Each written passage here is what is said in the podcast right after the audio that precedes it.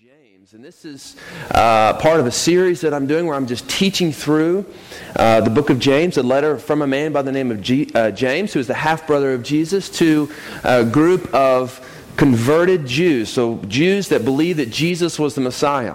And they were in churches, many of whom were experiencing suffering as a result of their faith. Now, you should know this about those people that James wrote to. Anybody that received a letter during this period in history that said anything about trials or suffering would have identified with it, because there was a lot of suffering and trials for all people. It was a hard time to live. The economy struggled. The healthcare system was bad. And so everybody struggled. Well, some people would say that is true today for us, which is really, really relevant. Now, we maybe experience and process struggling a little different than other places of the world. What we would consider a difficulty may not be as much of a difficulty for people that live on the other side of the world, but certainly for us, if you feel like something is in your life that creates difficulty or problems for you, James tells us at the very beginning, we studied this a few weeks ago, that we're to count it all joy. We're to take the difficulty that we're experiencing, and rather than putting it in the deficit column, we're to put it in the profit column. It's going to profit us whenever, in the midst of suffering, we can continue to trust God and place our eyes on Jesus. You know, I love being a pastor. I really do. And this adventure that we're on and planting this church is really, really exciting. And I just want you to know it's really good to see you this morning. And the summertime, the kind of the way it works is you travel and go on vacations. I know Victor, Marlene, y'all just got back from your cruise. How was that, by the way? Good. Look forward to getting my gift that you got me while you were gone. So maybe a little sharp tooth necklace or something, you know, you get. Seriously, pick something up. So y'all, so it's really awesome to see you. Especially we didn't meet last week. Many of you did things with your neighbors, or maybe you were traveling or whatever. We had the opportunity to go to a party in our neighborhood where it's really magnificent to recognize people. We went to the same party a year ago, and we didn't know anybody. But here, a year later, we went to this July 4th party in view of kind of meeting people and greeting people, and we saw quite a few people that we knew. And so it's interesting to see how God's doing thing. In the midst of all that's going on in our world that be counted as trials and tribulations for people, God is doing some really great things in the world. God's plans are not thwarted because of what we would consider to be difficulties or trials that people are experiencing. And as I've reflected on the fact that we have been gathering as believers who are the people that are a part of Neartown Church for about 6 months now. Now, we became public at the end of March, so it's not quite 6 months for that group. But for those that were a part of the early days of the church, we've been gathering for right at 6 months. It's really incredible. We had this idea that we believed God was telling us that our mission, that the way we were going to glorify God and make disciples was captured in these words. We're inviting busy people to experience the peace of life with Jesus Christ. And we began using this language like vision frame and talking about values, like we value new relationships, we value everyday connections, we value radical generosity and global impact. And we began to share those values and feel them deeply. And then we said, well, we got to have a strategy. How in the world are we going to accomplish the mission that God is giving us? And so we began using the words connect and restore, connect to God and connect to others, and restore locally and globally. And then the question became, well, when are we successful? How will we know whether or not we're accomplishing the mission that God has given us? And the group came up with these words. We're not going to measure success primarily based on how many people we can get into a room. We're not going to just count people in rooms and determine whether or not we're successful. We're going to determine whether or not we're successful accomplishing the mission that God has given us based on these 6 words: loving, learning, passionate, free, generous, and connected. We'll look at someone and we'll say, if they're a person that's a part of Neartown Church, and say, are you growing in your knowledge of God's Word? Are you a learner? Are you connected? Do you have somebody that you could call at 2 o'clock in the morning if you really, really need them? Are you free? Are you free from addiction? And do you believe a gospel that sets you free? Not a legalistic gospel, but one that sets you free. And so we had these ideas, and some of you that have been around for a while, we talk about the vision frame, and we look at where God is taking us through our mission, our values, our strategy, and what we call our measures. And 6 months ago, we had really nothing. I mean, we weren't... I mean, we're just at the beginning of it all. And here we are 6 months later. I want you to know that I, as one of the leaders, and as the pastor called by God to oversee spiritually what goes on in this congregation, I am really pleased to report that God is working. God has us on this mission. For instance, our strategy, Connect and Restore. We have 5 groups of men and 5 groups of women connecting on a regular basis during the week. What we do as a church goes beyond just having some songs and a sermon. God is providing opportunities for us to restore locally and globally. And I just want to mention these briefly and make sure you're aware of them. Connecting locally gives us the sense that God wants us to get involved locally. There's some broken places locally, and He wants to use us to restore those broken places. And the primary way that we're getting our ideas of where we're going to get involved is through you. We've said repeatedly, like, if you know of something around you where there's a need that we as a church might be able to help meet, let us know. And we mean it. In fact, right now, you can go online to neartownchurch.org. There's a Restore tab. Go to that tab. And is that right, Andrew? Okay, Restore tab. Go to that tab, and there's a form on there where you can fill out and make a request that we will then take before our what we call a generosity team. See, we value radical generosity, so we have a few people that are going to help guide us in how generous and where we're going to be generous. So this generosity team will process the request, and we'll decide as whether or not God wants us to be a part of restoring this item locally. Another opportunity that's come forth that's really, really exciting is that we've had a smaller church in the physical near town area come to us and ask us if we could help them with what they believe God has given them as an idea for reaching around the community. And you may know the idea of VBS, or Vacation Bible School, if you have some context in the church, but if you don't, it's basically 4 nights during the week where you invite children to come to the church, and you have loving adults and knowledgeable adults just loving them, giving them a great experience, and then teaching them about the Lord and inviting them to faith in Jesus Christ. And so it's a wonderful event, and the history of the evangelical church God has really, really blessed it. So this church locally, it's called Third Baptist Church. It's located near Westheimer and Shepherd. They have asked us, would you help us? What's interesting about this is the church that we thought we were going to be gathering for worship in prior to finding the YMCA. We began talking to them. They've struggled a little bit. And so we began talking to them about what it would look like for us to come in there and to merge. And it didn't work out. But here, a year later, they've asked us, would you help us? We need some help reaching out to the community. And so we as a church, really, this is literally 10 days ago, I sent an email to you. If you're a mission partner, I said, hey, here's an opportunity to restore locally that came up. What do you think? I'm not going to make the decision because I knew I couldn't drive this thing. I'm not smart enough or administratively inclined enough to put it all together.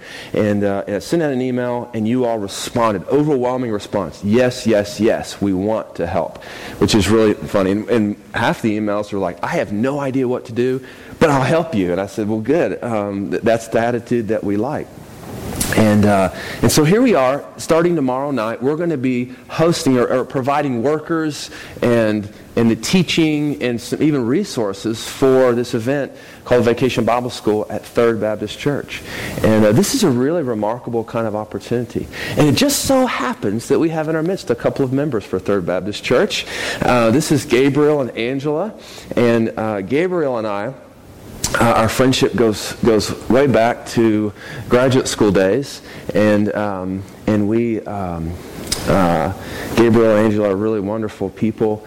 And what else was I supposed to say about you? Oh, they're really smart, really great parents. But they're really magnificent. And so Gabriel was called in a series of events. He and his wife became members at Third Baptist Church.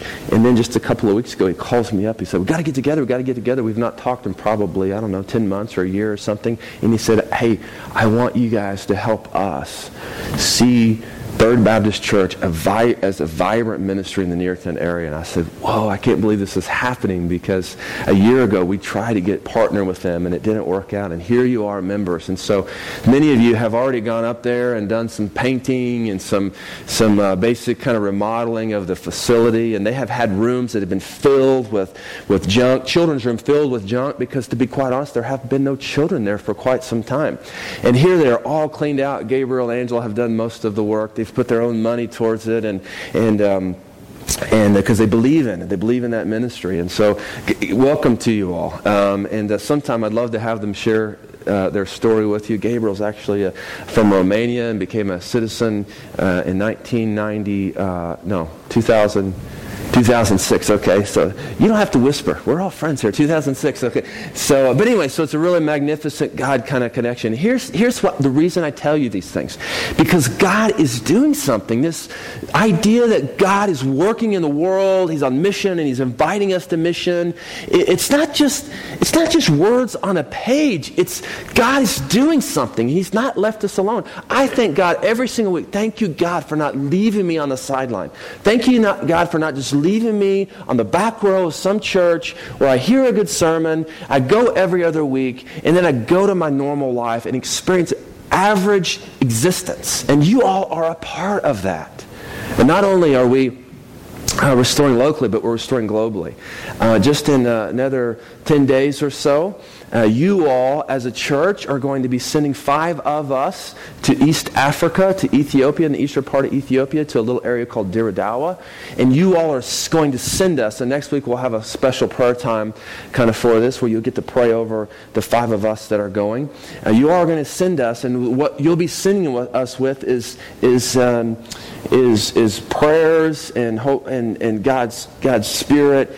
And we're also, as a community, not just the 5 of us, but all of us, going to pray about, does God want us to adopt this people group that's unreached in Diradawa? Can you imagine that? We're barely 6 months old. We've been asked by a smaller church to restore locally. Here we have this opportunity to restore globally, and you're a part of it. Do you see this? Do you see that God's doing something? I couldn't come up with this stuff on my own. I mean, God is working. But here's what we must remember. That all along the way, there will be distractions. All along the way, there will be things that try to take our eyes off of Jesus.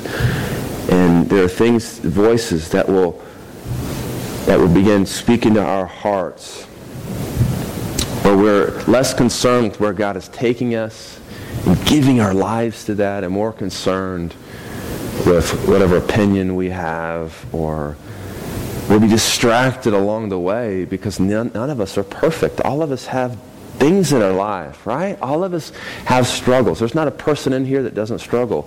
I get paid to be a Christian, and because I'm a pastor, and I struggle. Yeah, that's a joke. I get paid. Okay, and I struggle. I have my own struggles. I have things that my eyes are lured to, and my heart is lured to, other than where God is taking us. So we must recognize this. These distractions are described in the Bible, throughout the Bible. We see the Old Testament's really a story of God's people. They had everything. They had the rules. They had God's special presence with them. They had God's promises with them. But they continued to be distracted by the lure of these other things and the worship of these false gods. And then the New Testament, which just set the stage for one who would come in and supernaturally give life. His name is Jesus Christ. And even in the midst of this, we're still lured away from having our eyes fixed on God by temptations. So here in the passage, as we begin to think about what James is telling this group of people that are struggling in the midst of trials, he's going to address this issue of temptations. It's really, really incredible. So would you stand to your feet? We're going to read together James chapter 1, verse 13 through 15. All right. Let no one say when he is tempted, I am being tempted by God. For God cannot be tempted with evil, and he himself tempts no one. But each person is tempted when he is lured and enticed by his own desire. Then desire, when it has conceived, gives birth to sin, and sin, when it is fully grown, brings forth death. May God bless the reading of His Word. You may be seated. What is He saying here? Well, He's already brought up this issue of trial and of suffering, as I have brought up in introduction. And what they might be tempted to believe, the first audience, the first recipients of this letter, is that the trials that they were experiencing were unique.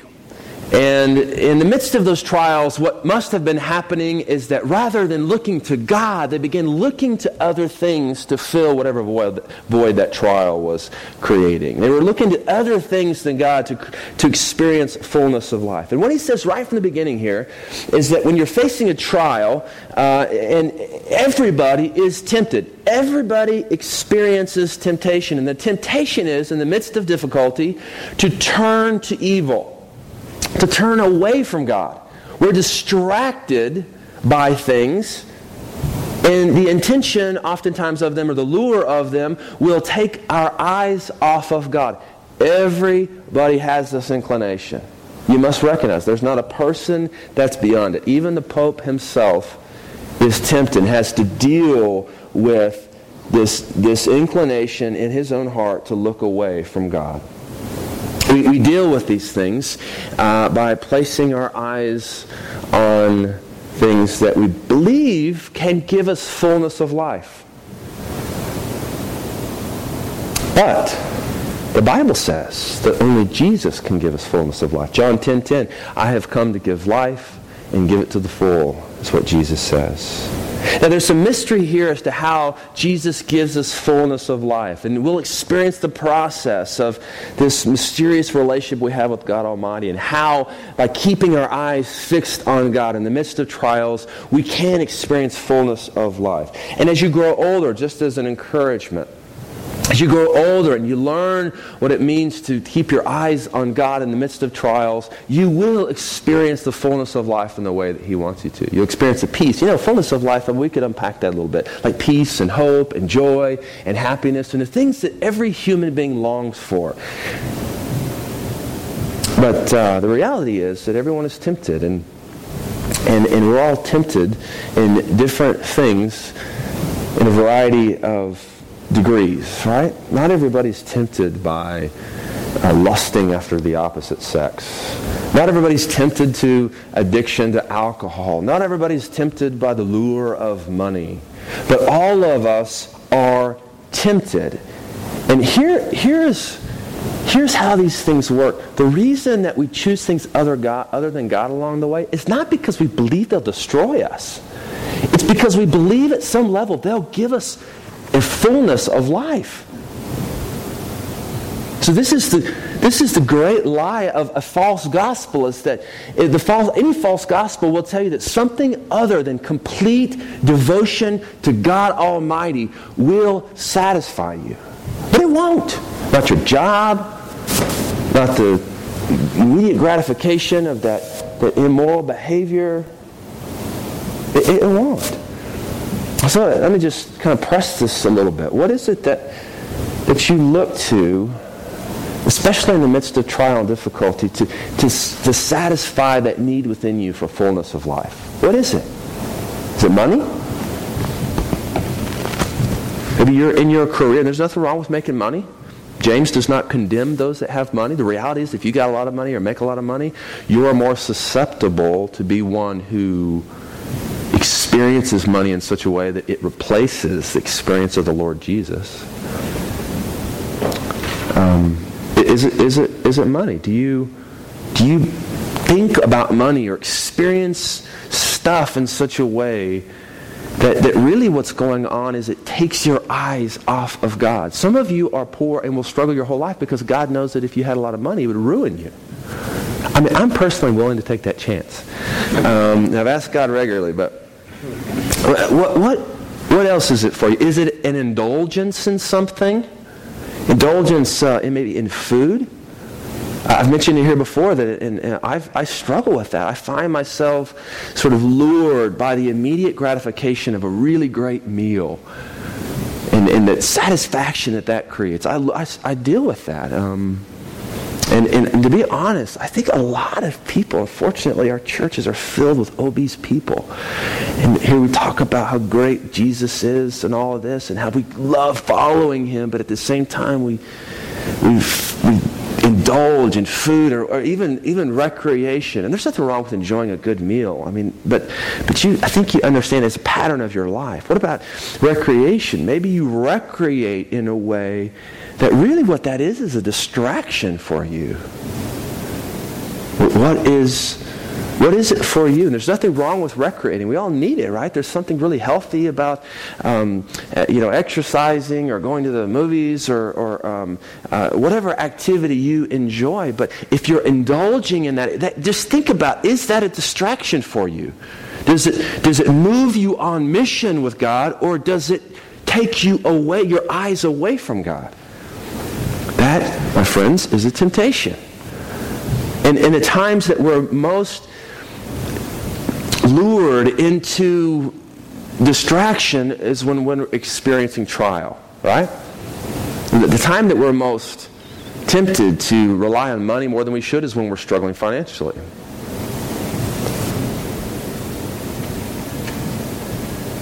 You don't have to reach out to temptation in the midst of trial. You really don't have to. Let me just read these verses out of 1 Corinthians chapter 10. Speaking, Paul talks here to the Corinthians about trial. 1 Corinthians chapter 10, verse 13. He says, "No temptation has overtaken you that is not common to man. God is faithful, and he will not let you be tempted beyond your ability, but with the temptation he will also provide the way of escape that you may be able to endure it." You know, when you're a child, you got this idea that whenever you're hurt, you can run to daddy. This is the way the family is supposed to be set up. And I come from a broken home, and so this wasn't exactly the way it was set up for me, but this is the way it's supposed to be. And I experience this now with my children, especially my 3-year-old son, Price. Price is really a beautiful, wonderful, vibrant kind of a personality, but he gets in trouble, and he when he gets in trouble, and when his little world is struggling because he's done something he's not supposed to, trouble like he hurts himself. You know, he is a kid. Like if you looked at his forehead right now, there's like a little indentation when he frowns. That's because he's fallen on that spot on his head so much, But here's what he does. His inclination when he's hurting, it's not to get up and run to the video game or run to the liquor cabinet, which we don't have one. His inclination, it's not. You know what his inclination is? Daddy, help me. When he's experiencing trial or trouble, he immediately calls for me. And Jeannie will tell you when he's in trouble at home, whether or not Jeannie has disciplined him and put him in timeout or swatted him, or I have disciplined and put him in timeout or swatted him, he calls for daddy. I could be getting on him. Price, go to timeout. He'll go in timeout and be like, Daddy, hold me, you know. It's because as a child, and many of you can identify with that, and maybe your own children, or maybe you can remember that relationship you have with your father. Now, do you know that one reason that God set up the family unit in the way that is? Because there will be a time when Price grows up, and I won't be able to come to his rescue every single time, but he needs to know that there is a father that he can look to. He doesn't have to look to anything else when he's struggling, when he's hurting. I mean, children get this, but as we get older, we start convincing ourselves that what really satisfies and what we really need in the midst of trial are things that really will lead us to sin.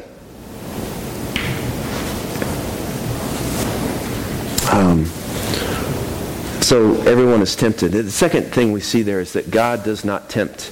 Apparently, the audience that he was writing to, and it was a common understanding of the way God worked in the day, they believed, they interpreted whatever trial they were experiencing as from God, and they felt justified in pursuing or dealing with that difficulty. They were tempted.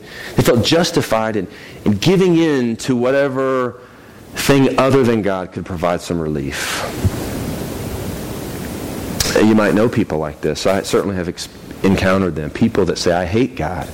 Why do you hate God? Because something difficult has happened in their life, and they immediately blame God. They say, well, God did this to me. so they hate God. But what James is saying is that the evil does not come from God, but instead, in the midst of evil, God is made available to you so you can look to Him and He'll give you what you need. There is evidence in the Bible, as we began talking about this temptation, like, okay, where does it come from? There's evidence in the Bible that we were tempted by these supernatural beings called demons. And just a quick theology of angels. God created this being called angels. 1/3 of them rebelled. They were cast out of heaven. And now their purpose is to thwart the work of God in the world. It means that there's a battle in the spiritual realm. And we're less aware of it here in America because we have our systems and our stuff. But in other places in the world, you can see it a little more acutely.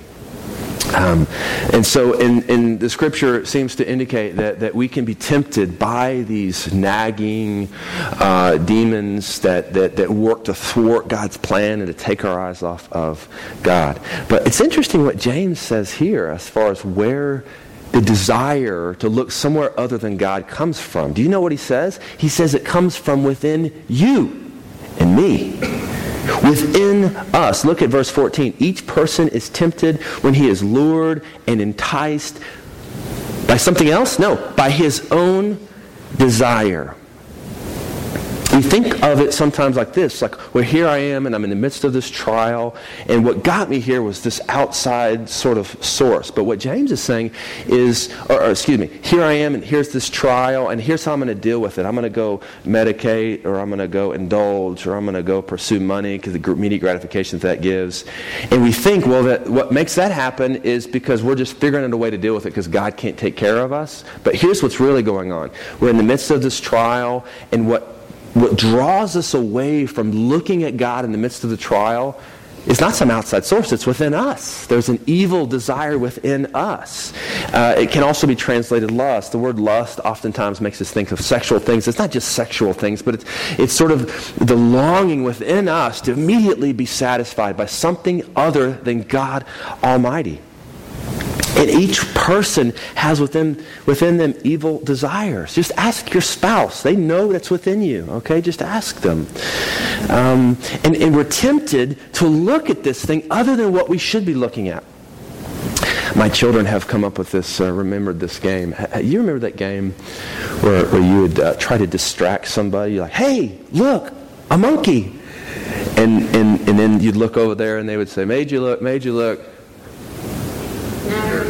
Now you're in the baby book. Thank you, Nicole, mother of three. Made you look. Now you're in the baby book. And so my kids have done this. It's really quite annoying, to be quite honest. So they do this. And really what it is it's a simple illustration of being distracted. This is the way we must recognize that this tendency is within us, to look away at something that is not actually satisfying or going to give us fullness of life. This is rich, and it's so incredible. So he says here that each person has evil desires, and then he says temptation can stir evil desire. Now, it's not wrong to be tempted. All of us will be tempted to rely on something other than God. But when it becomes deadly. Look here in verse 15. It says, desire when it is conceived gives birth to sin, and sin when it is fully grown brings forth death. Think of fishing. Any fishermen in here? Raise your hand if you like to fish. Yeah, we have quite a few people that like to fish, and it's a simple concept. How do you catch a fish? You lure them, right? Does it matter what lure you have? Yes, it does. You can't just take your favorite lure from the bay and go into, freshwater. And you can't take different times of the year have different lures that work. And this is the way we can think of what he's saying here, is that the way temptation works. Okay, we're in the midst of trial, and what should we do? We should look at God, trust God, believe that God is who He says He was. But all of a sudden, there's this lure over here that's like, whoa, maybe I should go after that. Imagine that I'm a fish and that this is a lure. And so maybe I should go after that. And you look at it, you kind of take a little nibble on it, right, and just make sure that it can offer. You know what? That really does look like a tasty little whatever, mini fish, and then you. So the looking, it, sort of being tempted by it, that's not the sin. But what happens when that fish grabs that lure? It's over. And here's what he's saying, and I want you to understand today. Temptation can kill you. Temptation can kill you. And what you're being tempted by, it whispers to you, here's fullness of life. This is what it is. I mean, some of you struggle with things that happen on your computer, maybe pornography, and this is pandemic today. It's destroying families and lives. Others of you struggle with dishonesty in your job, and the temptation is that this little moment, or this little thing, or this dollar, or this relationship can satisfy that part of you. Let me tell you, it will not. Here's what it will do. It will kill you. There are people all around us who are biting at things that will lead them to death. The only thing that gives life is the Lord Jesus Christ. The only thing.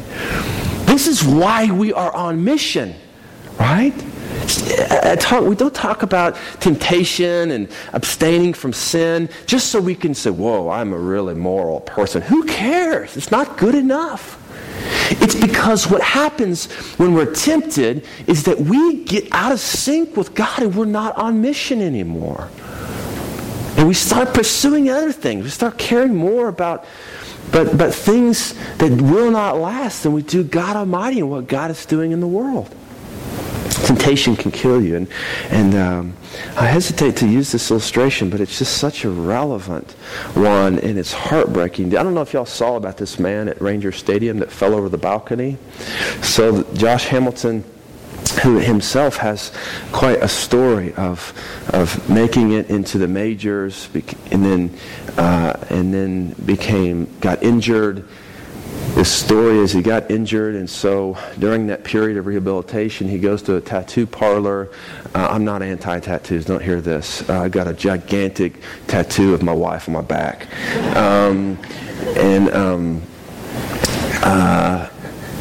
I don't know what I was saying now. That was just the image.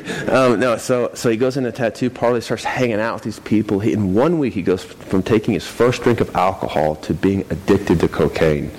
He got in trouble from the Major League Baseball Association. And then during one period where he was on probation, somebody introduced him to Jesus and just said, hey, you want fullness of life. That stuff, it's worthless, but here's fullness of life. He got radically converted.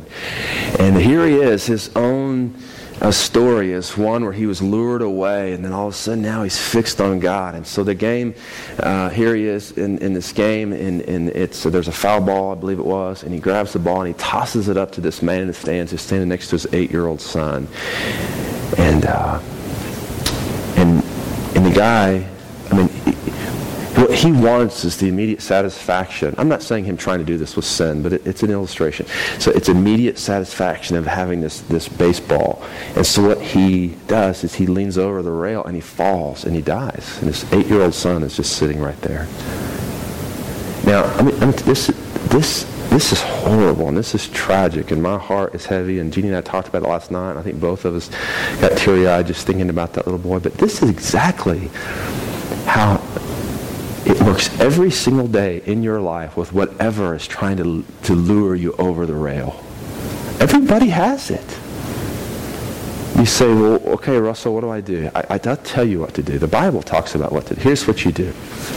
First of all, you have got to be connected in with other followers of Jesus Christ who can help you with whatever you're being tempted by and can recognize it in you, right? Not just relationships where you can confess to somebody, hey, I'm struggling. But somebody can go, hey, look, I see this in you, and this is not okay. And that would be a safe and okay relationship. You've got to be connected with others. It's really, really important that you make connecting with other people, if you're a part of this church, a high priority. Simple as somebody text messages you, you text message them back. You take the time to think about other people in our community during the week. You pray for them. You offer words of encouragement to them, Bible verses to them.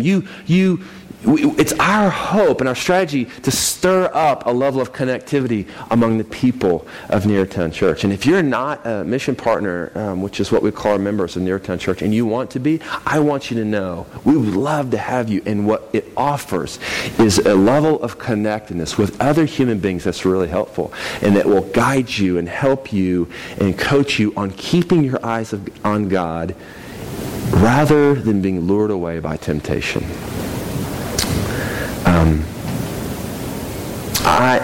I think we can evaluate whether or not we're successful at this. It would be a simple question, honestly, of being able to go around the room right now and go, tell me 2 other people in this church that you prayed for this week, or 1 other person that you could call if you needed somebody at 2 o'clock in the morning. Many of you have that. Some of you do not. Well, what I'm saying to you, here's how you deal with the constant lure and that voice that says something satisfies other than God, is you get in community with people.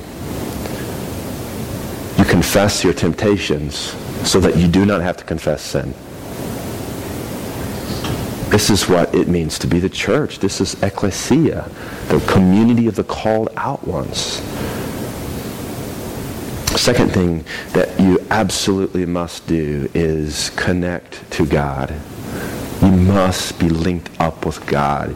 You must know what He looks like. Some of you are relying on what you learned about God as a child in the church. To be frank, I've been kind of convicted about this lately. I know enough about the Bible that I've been to graduate school, and I've read lots of books, and God just connected me. He's like, Russell, you're relying on what you have learned rather than what you're learning. Whoa. So what I'm saying to you is the way that you deal with temptation is not just trying really, really, really, really hard to be holy. It won't work. You ain't got it.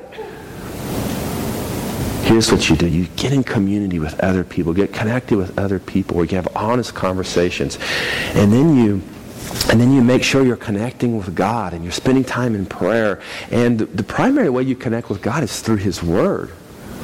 We will know whether or not we're successfully leading you to connect with God based on how much you're spending time in God's Word.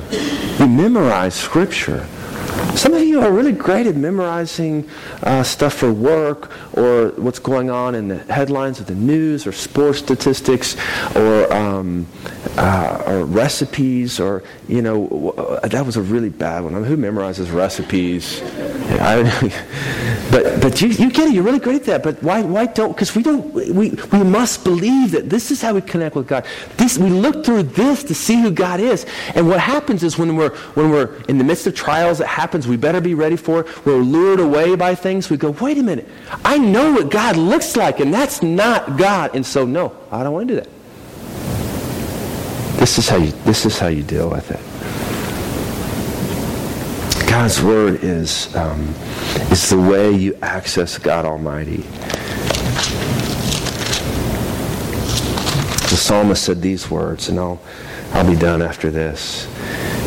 He says, the law of the Lord is perfect, reviving the soul. See, this is what temptation does, is it tells us that something else will revive our soul. What we're saying is that the only thing that revives our soul is God Himself, and we access Him through His Word and prayerfully meditating and contemplating. The law of the Lord is perfect, reviving the soul. The testimony of the Lord is sure, making wise the simple. The precepts of the Lord are right, rejoicing the heart. The commandment of the Lord is pure, enlightening the eyes. The fear of the Lord is clean, enduring forever. The rules of the Lord are true and righteous altogether. More to be desired are they than gold, even much fine gold, sweeter also than honey, and drippings of the honeycomb. Let the words of my mouth and the meditations of my heart be acceptable in your sight, O Lord, my rock and my redeemer. Let's pray together.